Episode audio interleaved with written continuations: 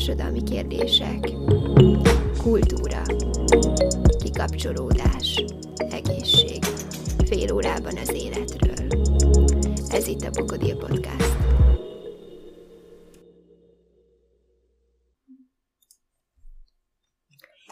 mai alkalommal egy nagyon érdekes kérdést hoztam, mégpedig azt, hogy hogyan karácsonyoznak a nagyvilágban.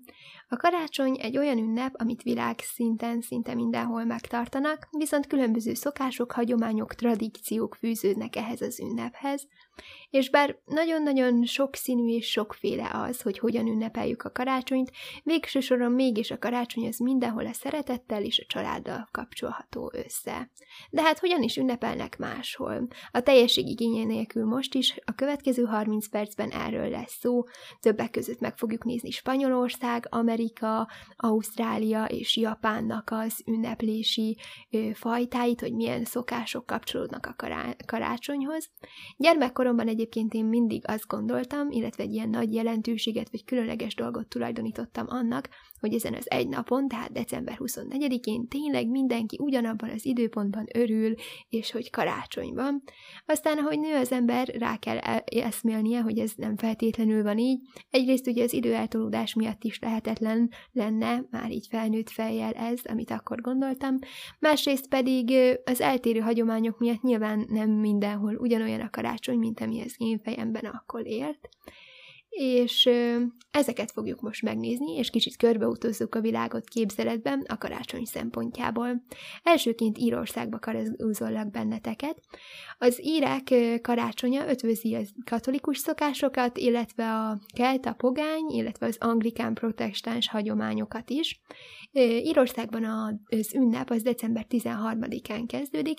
Ez a 13. nap, ez az úgynevezett Little Christmas, azaz kis karácsony, és innentől kezdve még két hétig tart a karácsonyi időszak. Ebben az időintervallumban az írek a lakásaikat az ünnepbe öltöztetik, és szépen feldíszítenek mindent. Ablakjaikba egyébként jellemzően örökzöldet állítanak, és három gyertyát tesznek mellé. A gyertyáknak pedig a katolikus utalása van, illetve a katolikus vonalra ad nyomot, ez pedig az ugye a Szent Háromság, az Atya, a Fiú és a Szent Léleket jelképezi, vagy hát erre utal. A gyerekek akárcsak nálunk nagyon nagy izgalommal fogadják a karácsonyt, és adventi naptár segítségével számolják vissza a napokat, a felnőttek pedig szorgosan készülődnek magára a vacsorára, hogy a különböző fogásokat elő tudják állítani. Fenyőfát egyébként az írek is állítanak, annál is inkább, mert a kelta hagyomány tápolja az, hogy ugye ekkor az örökzöldet helyeznek ki, ugye a fenyő formájában, mert ugye a napi egyenlőséghez kapcsolható ez, amit a kelták terjesztettek el akkoriban, és Írországban is a Christmas Father hozza az ajándékokat karácsonyi éjjelén a gyerekeknek az okniába, amit ugye előzetesen kihelyeztek, viszont katolikus szokást jelképezi azt, hogy az éjféli misére is elmennek szokás szerint az írek, akár például nálunk, hazánkban. Egy nagyon érdekes és tipikusan ír szokás, és szerintem kicsit talán szórakoztató is, hogy a télapó számára egy pohár viszkit készítenek ki, és hát a rénszarvasoknak is kedveskednek egy csokor sárgarépával. Egyébként az ír asszonyok a család minden tagjának három ánizsos süteményt is készítenek, így kapcsolódva az ételekhez, italokhoz. Azért hármat, mert egyet karácsonyra kapnak, egyet új évre, egyet pedig a 12. éjszakára, tehát az új év 12. éjszakájára. Ez a téli napi egyenlőséghez köthető, ami egy szintén meghatározó ünnep Írországban, vagy egy legalábbis egy kitüntetett időpont. Karácsony estén egyébként az étkezést követően a családok a tejet és a kenyeret kihelyezik a házuk elé, ezzel is a vendégszeretőtüket jelképezve. Ami pedig még nagyon érdekes és kedves szokás, az az, hogy december 25-én István napján egy ilyen népünnepé veszi kezdetét, ami az utcán zajlik, és ilyenkor az emberek, de főként a fiatalok különböző jelmezeket öltenek, maskarákba öltöznek, és tradicionális szerepeket, jeleneteket adnak elő a köztereken, és szintén december 25-én, tehát ugyanezen a napon vontják ki az ajándékokat, 26-án pedig szintén jó írszokásként az emberek többsége lóversenyeket látogat meg. Írország után most Spanyolország felé vesszük az irányt. Ugye Spanyolországon belül több régió van, és minden egyes régiónak megvannak a maga hagyományai. Vízkeresztkor van az ajándékoztás, ez talán így egységes a régiókon belül is, és ugye ez azért érdekes, mert ugye ez január 6-át jelent, Ugye a kifényesített cipőkbe ugyanúgy beleteszi a télapó, a Mikulás az ajándékot, de hát jóval később, mint például nálunk. És Baszkföldön még az is jellemző, hogy a három királyok is ajándékot adnak a nagyon jó gyermekek számára, úgyhogy ők ilyen szempontból szerencsések, mert többször is megajándékozásra kerülnek a, ebben a hónapban, illetve a karácsonyi időszakban. Egyébként Spanyolországban elterjedt az, hogy este 10 és éjfél között vacsoráznak, tehát egy ilyen késői vacsora van. A fenyőállítás itt is jellemző, egyébként a 19. századnak a második felében terjedt el, ahogy egyébként hazánkban is, és ilyen kis külön érdekesség, hogy Madridbe egy orosz hercegnő csempészte be először a fenyőt, illetve a feldíszített fenyőt, és ami még egy ilyen nagyon különleges spanyol szokás, és talán az egyik legfurcsább adventi szokás, így a Pireneusokon túl, az egy ilyen tulajdonképpen közös lottózás, ami nem ritkán egyébként három-négy órás sorsolásból is áll, és egy ilyen közös kocsmai szurkolás vagy drukkolás kapcsolódik hozzá, mindezt a karácsony keretein belül. És az mellett, hogy van egy ilyen tradicionális és vallástisztelő vonulata a spanyol karácsonynak, emellett ilyen újdonságok vagy modernebb trendek is, ha úgy nézzük, csatlakoztak ehhez. Az egyik az egy úgynevezett kakiló figura, amiből abszolút nincs hiány, így a karácsonyi időszak tájában, és a Betlehemnek a részét képezi, tehát ugye a Mária és kis Jézuska mellé ez a bizonyos kakiló figura oda kerül, ezt egyébként Kahanernek nevezik, és hát magyarra lefordítva szaró emberkét jelent, és ö, egyébként Kataló- Katalóniában ö, Katalóniából származik ez a figura, ö, tulajdonképpen kis szarjankóként lehetne leginkább lefordítani, egy gatyáját letoló és éppen székelő figurát jelent, és egyébként először a 17. században bukkant föl ez a kis piros sapkás és mellényes emberke, és eredetileg a betlehemi jelenetben kapott tényleg helyet, és olyasmi funkciója van, mint nálunk mondjuk az újévi vagy szilveszteri malacnak, tehát egy ilyen szerencsét hozó, földtermékenyítő szimbólum tulajdonképpen, illetve hát azt is jelképezi, hogy a következő évben az adott személynek aki ezzel rendelkezik, nem lesznek emésztési problémái, és ilyen módon egészséges lesz a következő évben is. Tehát ez is érdekes, hogy egy ilyen kis szimbólum hogy tudta belopni magát a tulajdonképpen a karácsonyi népszokás körbe. Spanyolországból most Finnország felé vesszük az irányt. Itt december 24-e a hagyományos karácsonyi reggeli köthető december 24-éhez. Ez egy ilyen fahéjas tejberizs, amiben egyetlen egy szem mandulát rejtenek, és úgy tartja, hogy aki ezt megtalálja, az a következő évben igen szerencsés lesz. A lakomát, amikor elfogyasztják este egyébként 24-én, akkor az asztalt utána nem szedik le, mert ez is egy ilyen kis aranyos dolog, de direkt ott hagyják a maradékot, hogy az esetleges éhes manók is jól lakhassanak karácsony alkalmával, illetve hát tudjuk, hogy Finnország az igazi télapónak, tehát Jolopukinak a hazája, akihez ugye az kapcsolható, hogy hangosan bekopog a házakba, és megkérdezi, hogy lakik itt jó gyerek, és ha lakik, már pedig szokott lakni, akkor ugye ajándékot ad a ház lakóinak.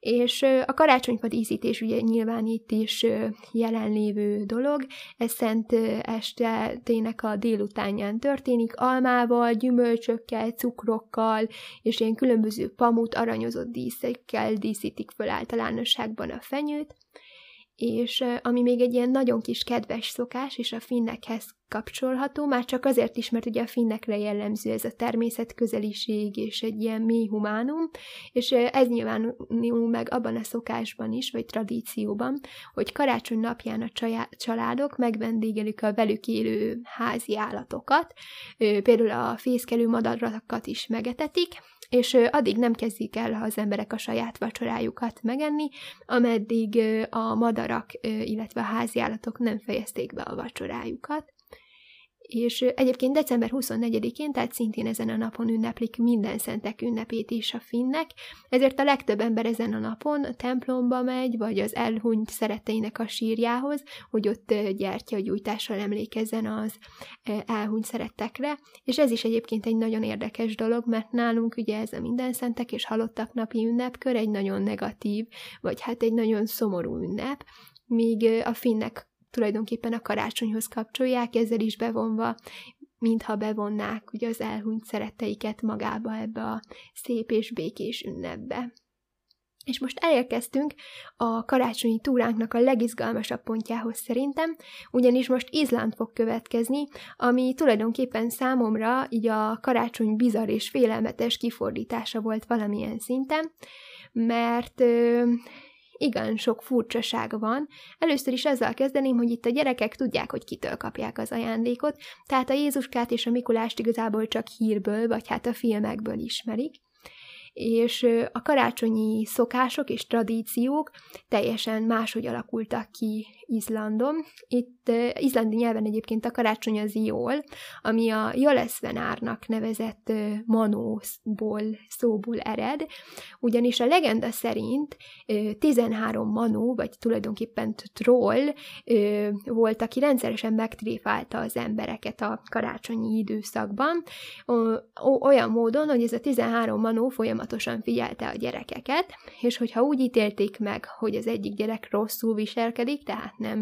ö, helyén való a magatartása, akkor szóltak az anyukájuknak, már hogy a 13 manó, aki ö, a rossz gyerekekből emberlevest főzött, és karácsonykor azt tették vacsorára, és hát ilyen bizarr módon már nem ijeszgetik manapság a gyerekeket ezzel, csupán már annyi maradt meg ebből a hagyományból vagy legendából, hogy ha rosszak, akkor ezek a trollok vagy manók csak krumplit fognak betenni a csizmájukba ajándékok helyett, tehát valamilyen szinten a nyugati télapú, ha úgy nézzük, kicsit ráncba szedte ezeket a manókat. Ami másik ilyen érdekesség, hogy Krampuszuk sincs, hanem Krampus helyett egy emberevő macska van, aki ennek a bizonyos Jolaszvenát családnak a macskája, és azért emberevő, mert hogyha karácsonykor valaki nem adja meg a módját, tehát nem öltözik fel szépen tisztelettudóan az ünnephez mérten, akkor ez bizony ez a macska fölfalja. És egyébként innen terjedt el az a szokás, vagy az a hagyomány, hogy Izlandon mindenki legalább egy zoknit kap ajándékba, hogy nehogy ez a macska fölfalja. És még egy ilyen kis apró érdekesség, hogy este hatkor a tévében egységesen egy harang szólal meg, ami a vacsorához hívja a családokat tulajdonképpen. Izland után most Oroszországba fogunk érkezni, illetve az orosz karácsonyba, ami egy teljesen más ünnep, és az ajándékozás sem decemberben történik tulajdonképpen, hanem januárban, de ugyanúgy a feldíszített karácsonyfa alatt, tehát egy nagyon érdekes ö, ö, szokás alakult itt ki tulajdonképpen. Ennek a pravoszlávoknak az eltérő naptárja az oka elsősorban, hiszen a 16. századi naptármódosítással eredeztethető ez, illetve ennek a naptármódosításnak az eltérésével, hiszen, mint tudjuk, az európai országok többsége ugye bevezette ezt az új Gregorián naptárt, ezzel szemben az oroszok viszont nem. Ilyen módon január 7-én ünneplik az oroszok tulajdonképpen a karácsony, tehát ehhez a naphoz köthető a fenyőfa, a télapó és az ajándékozás is, és ez ahhoz is kapcsolódik, hogy kicsit ilyen történelmi vonulatot még behozzak ebbe a dologba, hogy ugye a szovjet időszakban a karácsony, mint vallásos ünnep tulajdonképpen tiltott volt, viszont a világi új évvel így nem volt különösebb probléma, tehát ehhez lehetett kapcsolni ilyen módon a karácsonyfát. De például a nem vallásos oroszok a napjainkban már például a karácsonyt a szilveszterrel együtt ünneplik, tehát december 31-én ünneplik meg a karácsonyfa alatt magát a karácsonyt, és az új évet is, tehát a pesgős dugó is ekkor durran el, és szintén ehhezekhez megfelelően, vagy ennek méltán jellemző az is, hogy a képeslapokon nem annyira a boldog karácsonyt, ami szerepel, hanem sokkal gyakoribb a boldog új évet kifejezés. És ami még így érdekes Oroszországhoz vonatkozva az az, hogy az elődök szellemei úgy tartják, hogy karácsonykor ellátogatnak a családokhoz, Neki, náluk is vannak ilyen kis szerencsehozó figurák, mint például, amit a spanyolok esetében említettem, csak itt ez az ünnepi kala, kabala, egy ilyen csesznica, ami egy ezüst pénzbe tesznek ebbe a bizonyos csesznicába, és ez hozza a szerencsét a következő évre. És egyes vidékeken elméletileg még mai napig szokás az, hogy van karácsonyi csoportos éneklés, amikor házról házra járnak a különböző csoportok, és ezért cserébe ételt kaptak régebben, manapság már inkább cukrot, vagy pedig pénzt adnak ezért cserébe. Oroszország után most Olaszország karácsonyába adok egy kis betekintést. Olaszországban egyébként nagyon egyedülálló hagyományai vannak a karácsonyi vásárnak, és a karácsonyi vásároknak a megtartásának, de egyébként a karácsony valamelyest hasonló a miénkhez, tehát ugyanúgy december 24-én ünneplik, és a gyerekekkel együtt díszítik föl a karácsonyfát a családtagok, viszont nem a Jézuska hozza az ajándékokat, szemben például ugye a magyar hagyományokkal, hanem az úgynevezett Babó Natale, a télapó, és Babó Natálének a felesége Befana névre hallgat, ő tulajdonképpen egy jó boszorkány, aki pedig január 6-án látogatja meg a gyerekeket vízkeresztkor, és ekkor adja az ajándékot, tehát ez a fő ajándékozás, ez a január 6-ai dátum. Egyébként ez a jó boszorkány, ez egy seprűnyílen közlekedő alak, aki mindenféle finomságot hoz a jó gyerekeknek, akik viszont rosszak, azoknak szenet visz. Nyilván ez valamilyen szenes cukorkát jelent. Ami pedig még így az olasz szokásokhoz sorolható, az az, hogy a, az olaszok egymás között, főleg a közeli barátaiknak szárított lencsét is szoktak ajándékozni karácsonykor, hogy ebből készítsenek valamilyen levest. Ennek az az oka, hogy e, emlékeztetni szeretnék őket, hogy szerény időket is lehet, hogy majd élni kell, és szerencsét kívánnak tulajdonképpen a sok lencsével. Ez azért is érdekes, mert hogy ugye itt is megvan ez az eltolódás az, az ünnepnek, hogy ugye nem feltétlenül december 24-hez kapcsolható, illetve, hogy például nálunk ugye a lencse az a szorosan az új évhez köthető motívum. A következő úti célunk nálunk az Anglia. A fenyőfát itt egyébként nagyon hamar felállítják, még november végén, és tulajdonképpen egész decemberben pompázik a dísz, és a díszítés egyébként nagyon nagy hangsúlyt fektetnek országos szinten is, tehát az áruházakat, az utcát, mindent díszbe öltöztetnek, Viszont december 24-e itt nem a fő ünnepet jelenti, inkább ez a munkahelyi köszöntéseknek a napja, este pedig kirakják a gyerekeket a kandallóra vagy a párkányra a zoknikat, hogy másnap reggel ugye a karácsony apó belehelyezhesse az ajándékait. Egyébként a Feather Christmasnek a ö, története tulajdonképpen az, hogy a legenda szerint egyszer miközben a kéményen leereszkedett, a kandalon száradó zokniba ejtette egy aranyérmét, és ezért van, hogy ugye a, ebbe az zokniba teszi az ajándékokat, illetve a gyerekek a kívánságaikat úgy interpretálják a karácsony apó felé, hogy egy levelet írnak, amiben ugye rajta vannak a kívánságok, viszont nem a postára adják föl, hanem bedobják a kandallóba, és az ebből a parázsból vagy füstből kell kiolvasni a télapónak a kívánságokat. Úgyhogy ha az ajándéklista először lángra kapna, akkor újra kell bizony írni, hogy ugye a füstből ki tudja olvasni a télapó, aki egyébként egy rénszarvas vontatta szánnal érkezik, Finnországból, vagy legalábbis a hagyomány így tartja, és ami még ehhez kapcsolódik, illetve Angliához, ez az úgynevezett Boxing Day. Ez az elnevezés onnan ered, hogy régebben ezen a napon, tehát karácsony másnapját követően megajándékozták egy-egy dobozzal a rászorulókat, amiben ételt, pénzt vagy valamilyen szükséges terméket tettek a számukra. És most egy kicsit kontinest váltunk, és az amerikai Egyesült Államok felé vesszük az irányt. Ez szerintem azért érdekes, mert ugye ahány etnikum él Amerikában, tulajdonképpen annyiféleképpen ünneplik a karácsonyt, úgyhogy itt nincs egy kialakult tradíció vagy szokáskör. Nyilván ki, ki ahonnan érkezett, onnan visz magával valamilyen kis hagyományt, szokást, aki például Olaszországból, az nyilván lezanyét fog enni, aki Kelet-Európából érkező család, az pedig inkább pulykát fog készíteni karácsonyra, tehát a gasztrokultúrájában sincs egy ilyen közös vonás, de hasonlóan egyébként az angolokhoz, ugye a télapó hozza az ajándékokat majd a zokniba, és ugye itt is a díszítés ez nagyon nagy hangsúlyt kap.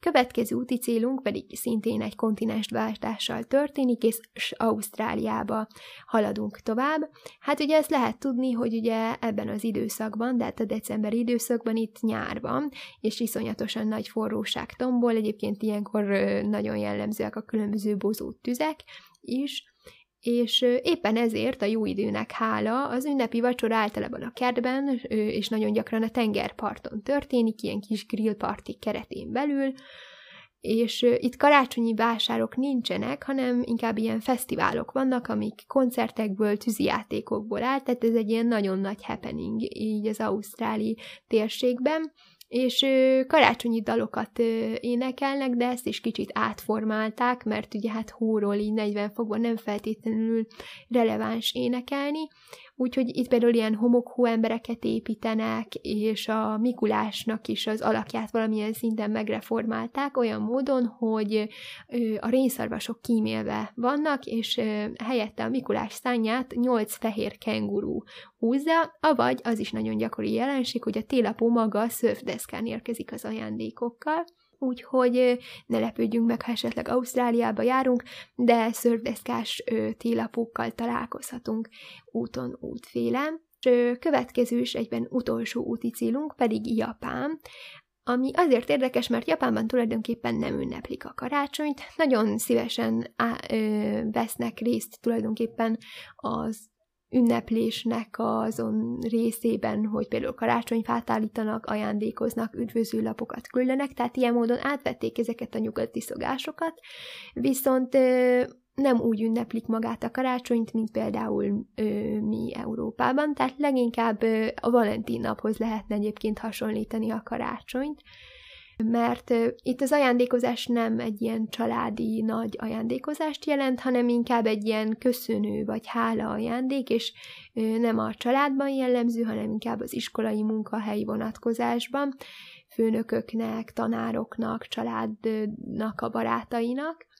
És itt is ugye december 24-e ez a bizonyos karácsony, de ez nem számít ünnepnapnak, és 25-én, tehát másnap pedig minden dísz azonnal lekerül, mert ugye ezt említettem, hogy ugyanúgy kidíszítenek mindent, tehát ezt a díszítést átvették, csak magának az ünnepnek ezt a belső vonulatát nem annyira, és ami még egy ilyen érdekesség Japánhoz kapcsolva, az pedig az úgynevezett Kentucky Fried Christmas, tehát a KFC-hez kapcsolható ez a bizonyos tulajdonképpen kampány, a karácsonyra Kentucky-t, amit a KFC adott ki még 1974-ben, tehát akkor indította el, és ennek az volt a lényege, hogy karácsonyi csirkés adnak a japán embereknek, hogy valamilyen módon a hagyományos karácsonyi menüt tudják átadni, és hogy erre iszonyatosan nagy kelet van, szóval tényleg sorban állnak az emberek karácsonykor, hogy ilyet vegyenek, pedig egyébként forintba átszámítva olyan 8-13 ezer forintért lehet egy ilyen csirkés vödröt megkapni, és ez is érdekes, mert hogy nálunk Európában talán mindenhol inkább a házi, családi koszt, ami előtérbe van, ezzel szemben a japánoknál pont ellenkezőleg ott tényleg ezt a fast foodot részesítik ilyen módon előnyben, és az, említettem, hogy ugye Valentin naphoz kapcsolható valamilyen szinten, vagy hasonlítható a japán karácsony.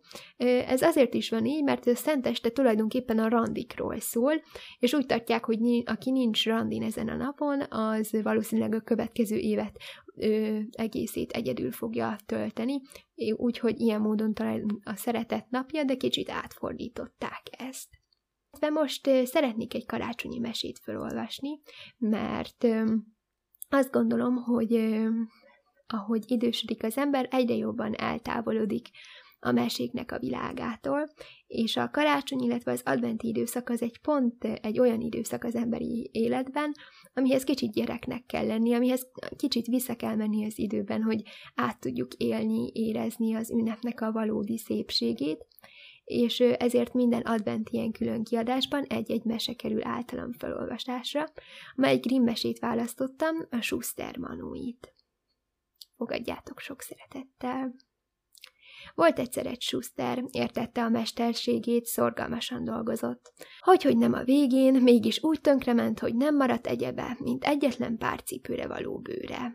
Abból este kiszabta a cipőt, hogy majd másnap elkészíti. Tiszta volt a lelkiismerete, nem sokat emésztette magát a jövendőm.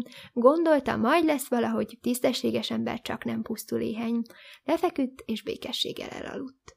Másnap jókorán fölkelt, és neki akart ülni a munkájának, hát ott áll, kész az asztalán a párcipő. A Schuster ámult, bámult, nem tudta, mit szóljon a dolgok, dologhoz. Kezébe vette a cipőt, alaposan végignézte minden varrást, minden szögelést, apróra megszemlélt. Nem volt azon semmi hiba. Nincs az a mestermunka, melyik különb lehetett volna. Hamarosan jött a bevő is, nagyon megtetszett neki a cipő, felpróbálta, éppen ráillett a lábára. Mintha csak nekem készítették volna, mondta örvendezve, és mert úgy találta a Schuster keveset kért érte, valamivel többet adott az áránál. Pontosan annyit, hogy éppen két pára való bőrtel lett ki belőle, a Schuster este ezeket is szépen kiszabta. A többi munkát majd megcsinálom holnap reggel, gondolta, ráérek a dolgomtól. De mire másnap fölkelt, készen állt a két pár cipő, neki a kis ujját sem kellett megmozdítania. Vevő is akadt mind a kettőre, jól megfizettek értük, és a Schuster a pénzem most már négy pára való bört vásárolhatott. Harmadnap reggel azt a négy pár cipőt is készen találta, és ez így ment napról napra, hétről hétre. Amit este kiszabott, az reggelre elkészült. A cipész hamarosan tisztes jövedelemre telt szert, és megint jómódú ember lett belőle. Karácsony táján egy este szokása szerint ismét kiszabta a másnapi, másnapi cipőkhöz a bört, aztán mielőtt lefeküdtek, azt mondta a feleségének. Hallod-e, lelkem? Mi lenne, ha ma éjszaka fönnmaradnánk, és meglesnénk, ki az, aki ilyen szorgalmasan segít nekünk a munkahelyünkben? Az asszony ráállt a dologra, hiszen maga is sokat töprengett már rajta, csak hát nem mert előhalúzakodni vele az urának. Mécses gyújtott, és föltette a szekrény tetejére, aztán elbújtak a sarokban. Onnét figyelték, hogy mi lesz, mikor a taronyban éjfél ütött az óra, egyszer csak valami kaparászást, topogást, izgés mozgást hallottak, az ajtó egy arasznyira kinyílt, és két kedves kis manós a szobába. Se szó, se beszéd odaültek a Schuster asztalkájához, fogták a kiszabott bőröket, és munkához láttak. Olyan fürgén, olyan ügyesen dolgoztak, hogy parányi kis újukkal olyan szaporán tudták varni, tűzni az anyagot, hogy a Schuster azt sem tudta, hová legyen ámulatában. A manók addig egy szempillantásra sem hagyták abba a munkát, míg a cipők el nem készültek, és fényesre pucolva ott nem sorakoztak az asztalka mellett. Akkor egyet füttyentettek, s illeberek eltűntek. Másnap reggel azt mondta a Schusterni asszony. Meg kell hálálnunk ezeknek a manóknak, hogy jó módba juttattak minket. Pócéron szaladgálnak az Isten adták, még jó, hogy meg nem fagynak. Tudod mit? Varrok nekik ingecskét, kabátkát, mellényt, nadrágot, kötök nekik harisnyát is, te meg csinálj mindegyiknek egy pár szép kis cipőt. Egész nap ezen dolgoztak. Az asszony kezében szaporán járt a kötőtű, csattogott az olló, készültek a kis ruhák, az ember meg a széken kuporgott és kalapált, szögelt, forgatta a kaptafát, míg a kis cipőket meg nem csinálta. Este aztán a kiszabott bőr helyett az ajándékokat rakták oda az asztalra. Szépen elrendeztek mindent, elbújtak a sarokban, és kíváncsi a lesték, mit szólnak majd a manók. Azok szokás szerint pontban éjfélkor meg is jelentek, és tüstén dologhoz akartak látni hanem ahogy az asztalra esett a pillantásuk, lecsapták a szerszámaikat, és azt sem tudták, mihez kapjanak, mit csimogassanak, minek örvendezzenek. Egy-kettőre bebújtak a kis ruhákba, felhúzták a kis cipőt, füttyengettek, rikkangattak, egyszerre csak cincogva nótázni kezdtek. Ugye milyen csinos fiúk vagyunk? Többet bizony nem is suszterkodunk, énekelték. Körültáncolták az asztalt, szögdécseltek, ugrándoztak, végül aztán kipenderültek a szobából. Nem is jöttek vissza soha többet. A Schusternek pedig élete végéig jól ment a sora, mindig volt munkája, és minden sikerült neki, amihez csak hozzákezdett. Én ezzel megköszönöm a figyelmeteket. In brevi! thank you